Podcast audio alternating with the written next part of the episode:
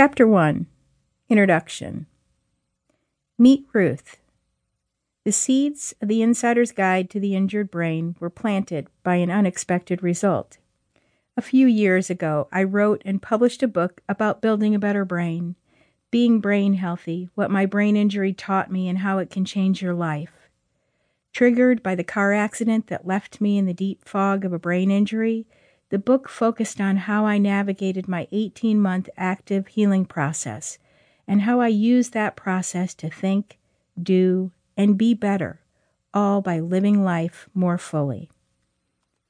My goal for being brain healthy was to help those looking to improve brain function find ways to thrive by turning up the volume and adding color to what they were already doing every single day.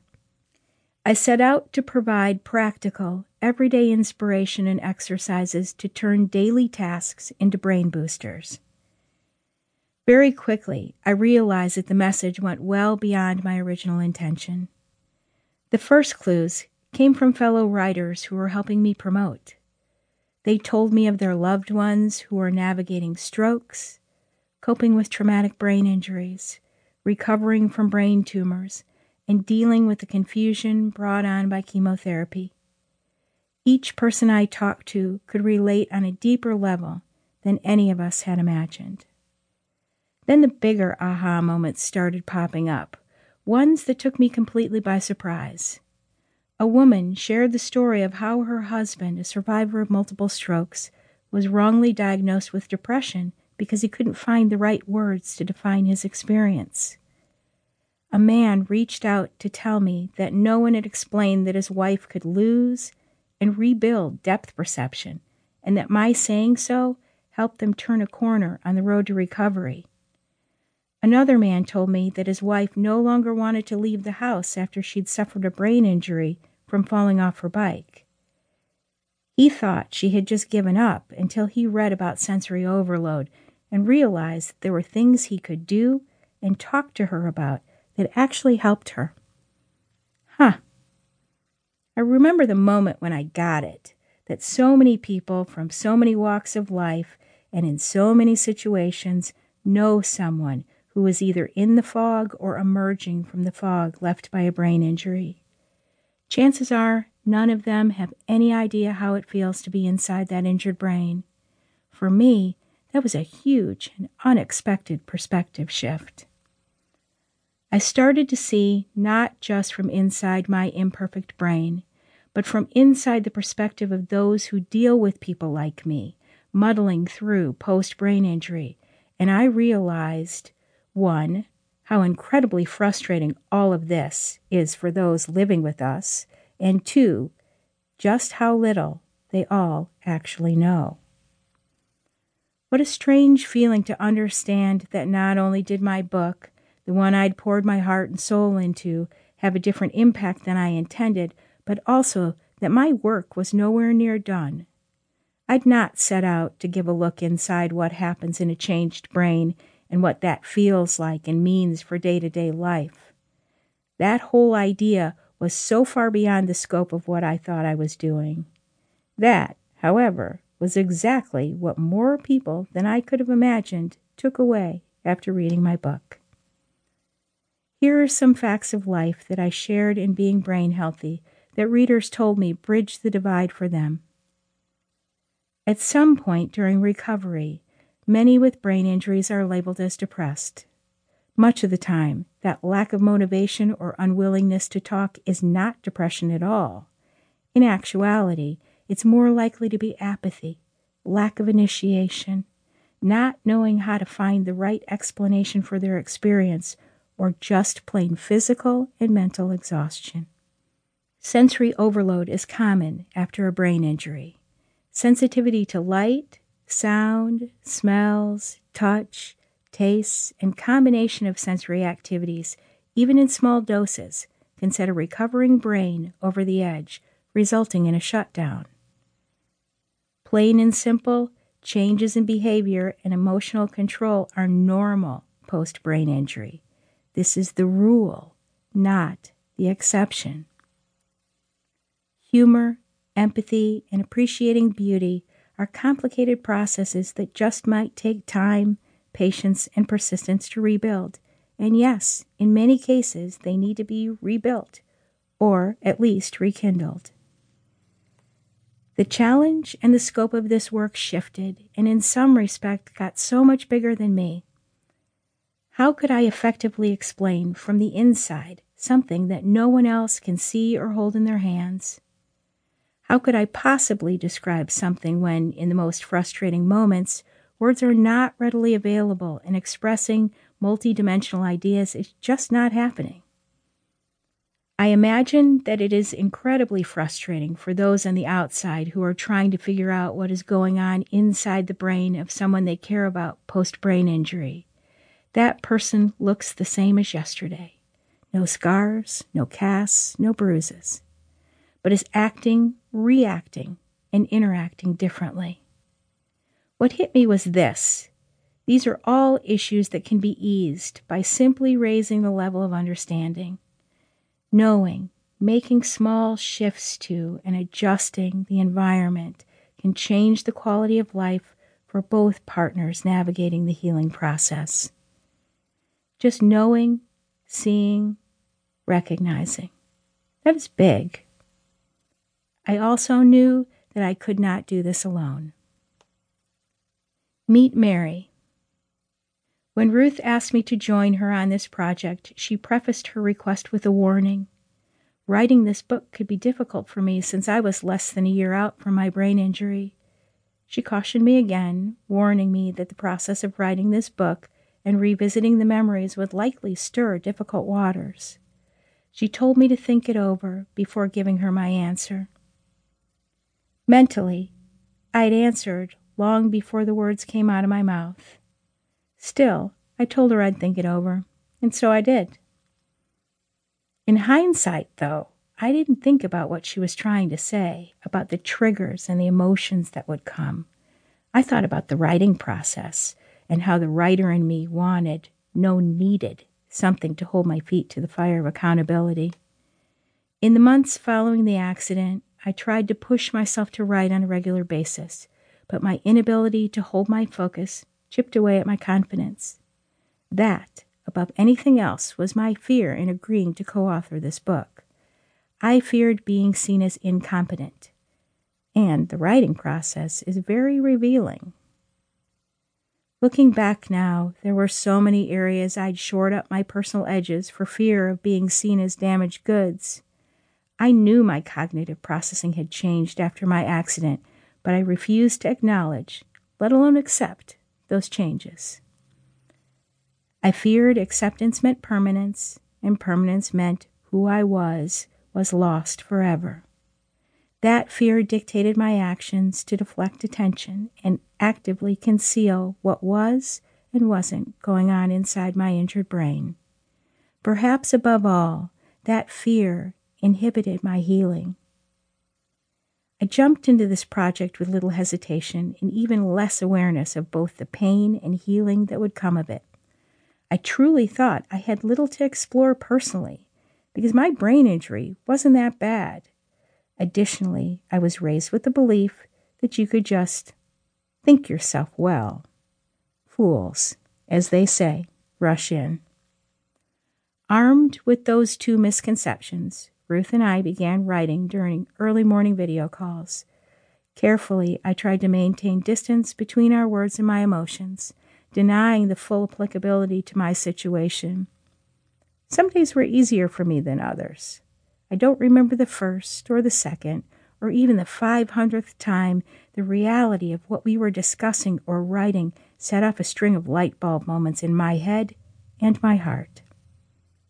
At some point, I realized the more I worked to drop the facade and open myself, the greater the personal connection became. And when I shared that awareness with my family, real healing began for all of us. Those moments of vulnerability and awareness brought a different, more authentic voice to my writing and my life. During our writing and editing process, Ruth and I coined many expressions that were fitting for life and quite often, specifically, life after a brain injury. One of my favorites that is written out on a post it note stuck to my computer screen has become both my healing and life philosophy. Back up, accept, and move to next. A few weeks ago, I passed the two year mark since my accident. In the days before that, Ruth and I reread our original introduction. We both laughed at our original efforts. The words brain injury were carefully avoided, delicately opting for brain changes or brain challenges.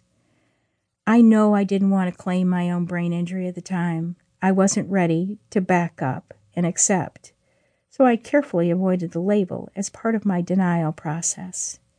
Over the course of the last two years, but more specifically, the last 16 months we've spent writing, I've reflected a great deal, and now I am ready to move to next.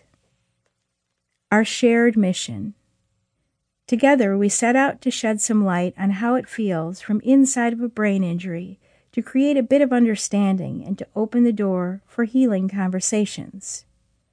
We wanted to focus on building bridges to healing and on creating a way for survivors and their support systems to become true partners in healing, forging a shared pathway that might lead to a deeper understanding and a commitment to living a richer, fuller, and more fulfilling life during the process. We invite you to embrace this process together and work through the layers of misunderstanding.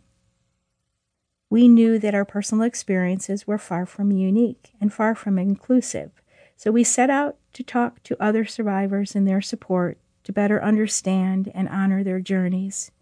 We interviewed many people as part of this process, and peppered throughout the rest of this book, you will find their thoughts, stories, impressions, reactions, and learnings. Every conversation, story, and piece of wisdom that came as part of this process led us closer and closer to something even bigger. Here, in a nutshell, is what we learned. The fog associated with an injured brain is individual, but just as fog does in nature, it can consume all who are near. This book we realized needed to do more than just include or give lip service to support it needed to speak directly to those who find themselves unexpectedly lost in the same fog as their loved one. A fog that is often every bit as difficult for support to understand and navigate from the outside as it is for the survivor to translate from the inside. But you look so normal was a common refrain amongst those who shared their stories. It hit us that the battle was to get past looking normal in order to navigate hidden challenges and struggles waging in the background. Often, well intentioned loved ones seek medical clarification and ask for recovery timeframes to aid their understanding. However, as they and countless others can attest, there's no diagnostic tool, magic bullet, or standard time frame for recovery. Instead, the recovery process can be better understood through common experiences changes, and behaviors that tend to occur within the lives of people who are working through the fog of a brain injury, even when they look oh so normal. This revelation brought a renewed awareness that there is, in fact, a unifying but little discussed frustration among those who live with and are affected by a brain that has been changed, regardless of the origins of that change. Both support and survivors often spend a great deal of emotional and physical energy trying to make things normal again, meaning exactly as they once were, neglecting the opportunity to define and find a new normal. Though it is easy to get discouraged, it is important to remember that these are all issues that can be managed by having this conversation and raising the level of understanding. We've not set out to reinvent the wheel by repackaging clinical information already available. Instead, this book is intended to give a look at what it feels like inside the fog of an injured brain, provide valuable resources, insights, and workbook activities, and help pave the way for those affected by that ominous fog to become partners in the healing process. Did you know that you are more likely to know someone who has a brain injury than you are to know someone who has cancer? Think about that for a moment. No joke. 1.8 million people are diagnosed with a brain injury in the emergency room every year. Another 600,000 have strokes that significantly change their thinking. Almost 3 million people are directly impacted by brain injury every single year. We know that those statistics are not wholly inclusive. Neither of us was diagnosed with brain injury in the ER because we looked and gave the impression that we felt normal. And these numbers don't include those working through cloudy thinking from condition no one keeps statistics on, such as chemobrain, after effects of anesthesia, neurodegenerative diseases like MS and Parkinson's, or other age related conditions that simply change how a person thinks. The next issue is tougher to address because it is far less tangible and incredibly difficult to quantify. There's no specific look to someone caught in the fog of a brain injury. The vast majority look like they did before injury, with few, if any, noticeable changes in their physical appearance.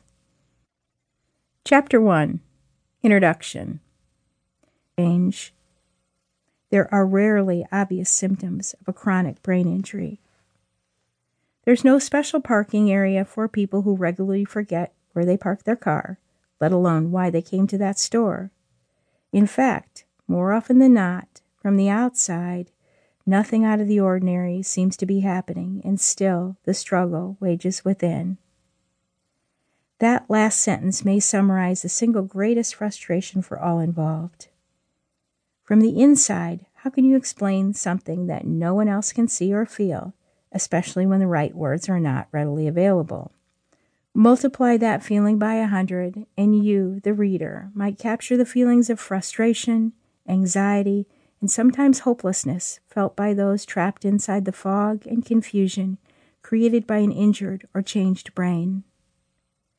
Those feelings are mirrored by caregivers, friends, family, coworkers, and others. Collectively, we call them support. From the outside, they see a person who looks the same as they did yesterday, but is acting differently, and they don't fully understand why. Our first step is to look at brain injuries, traumatic and otherwise, as a whole where they start, how they build, what to look for, what we can and can't see, or measure, and how to understand it all.